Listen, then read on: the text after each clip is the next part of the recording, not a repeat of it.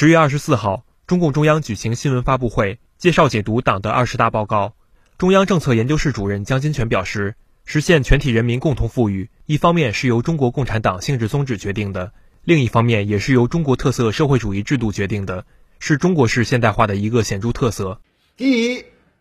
实现全体人民共同富裕，这是中国共产党它的性质宗旨决定的。我们是为人民服务的党。第二个，它是中国特色社会主义制度决定的，嗯，也是中国式现代化的一个显著特色。前面我的同事在回答日本这位记者的提问时，也涉及了这个问题。中国特色社会主义就是中国式现代化，它其中五个含义，其中一个就是共同富裕啊，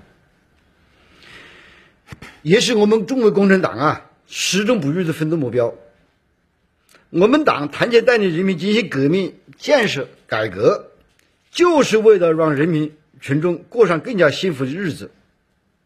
这是党的初心使命、理想信念、性质宗旨所决定的。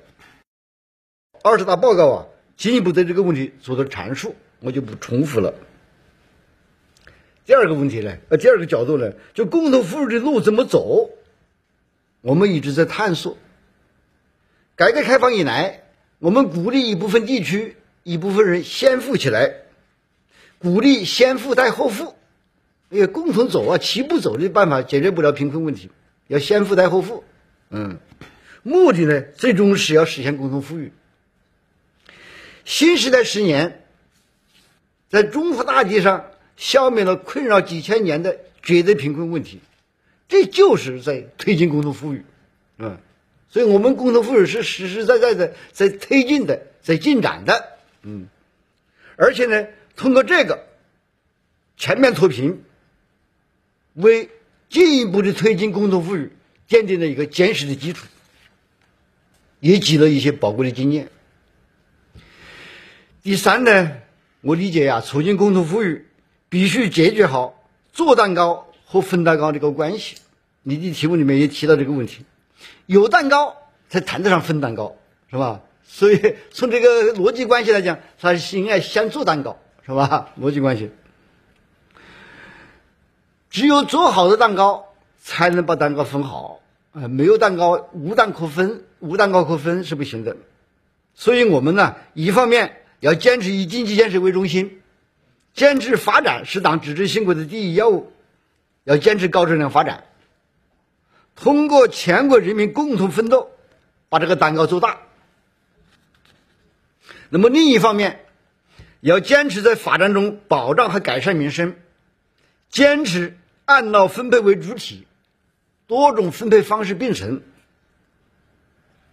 构建初次分配、再分配、三次分配协相协调的、相配套的一个制度体系。努力提高居民收入在国民收入分配中的比重，提高劳动报酬在初次分配中的比重，完善按要素分配制度、按要素分配的政策制度，规范收入分配秩序，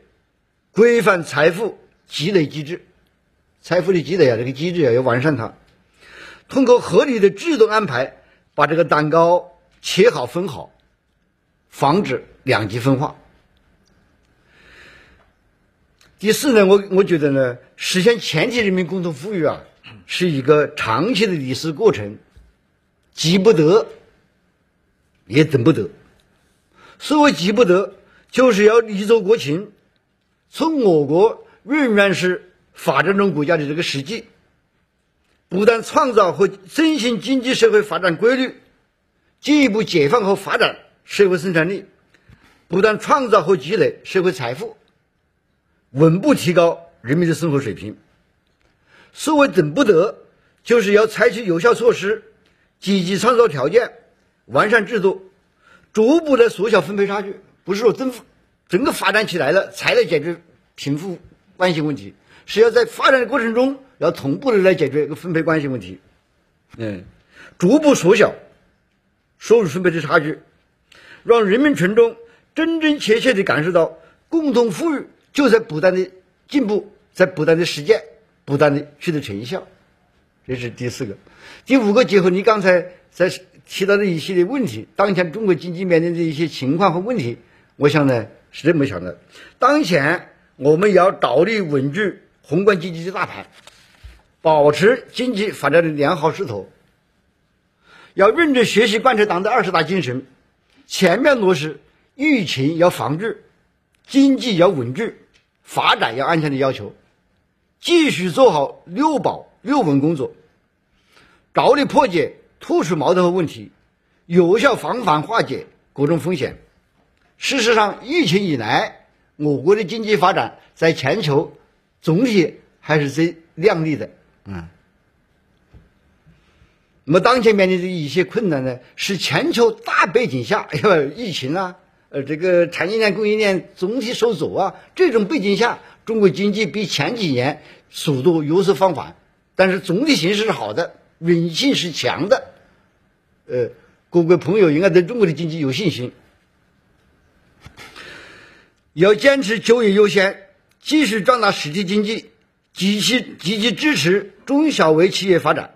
努力创造更多就业岗位和创业机会，解决好高校毕业生等青年就业问题，引导人们通过自己的双手创造幸福生活。这是当前。扎实推进全体人民共同富裕的前提。